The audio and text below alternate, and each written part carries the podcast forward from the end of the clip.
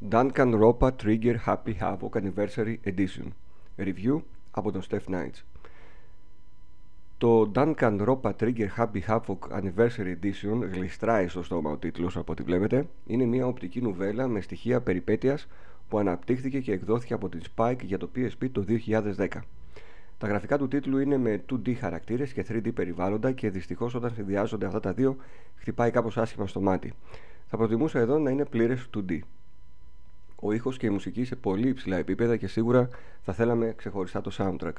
Ο χειρισμός απλώς συνδυάζει οπτική νουβέλα με πρώτο πρόσωπο και παιχνίδι περιπέτειας. Θα γνωρίσετε καλύτερα τους χαρακτήρες, δίνοντάς τους δώρα για να κερδίσετε νέες δυνατότητες στις δίκες που θα ακολουθήσουν, ενώ το σενάριο είναι σαγηνευτικό και εκπληκτικό ταυτόχρονα. Σίγουρα ένα από τα καλύτερα της βιομηχανίας, γεμάτο ανατροπές. Κοντράρετε άνετα με σενάρια όπως το πρώτο Metal Gear Solid. Στις δίκες γίνεται κυριολεκτικά ο χαμός και σίγουρα είναι το δυνατότερο χαρτί του παιχνιδιού.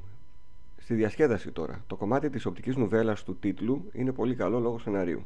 Η περιήγηση στο χώρο γίνεται σε πρώτο πρόσωπο και είναι πολύ ομαλή και εύκολη αφού έχετε και χάρτη. Τέλος, το κομμάτι με τις δίκες είναι το καλύτερο, με πολύ μπλα μπλα και μίνι παιχνίδια να παίξετε, όπως κρεμάλα και το παιχνίδι με το ρυθμό.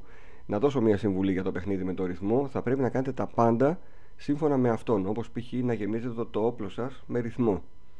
Η Spike μας έφερε άνετα τον καλύτερο τίτλο από αυτούς που έχω παίξει ως τώρα. Υπάρχει και στο Game Pass αν θέλετε να το δοκιμάσετε και η βαθμολογία μου για το παιχνίδι είναι 9 στα 10.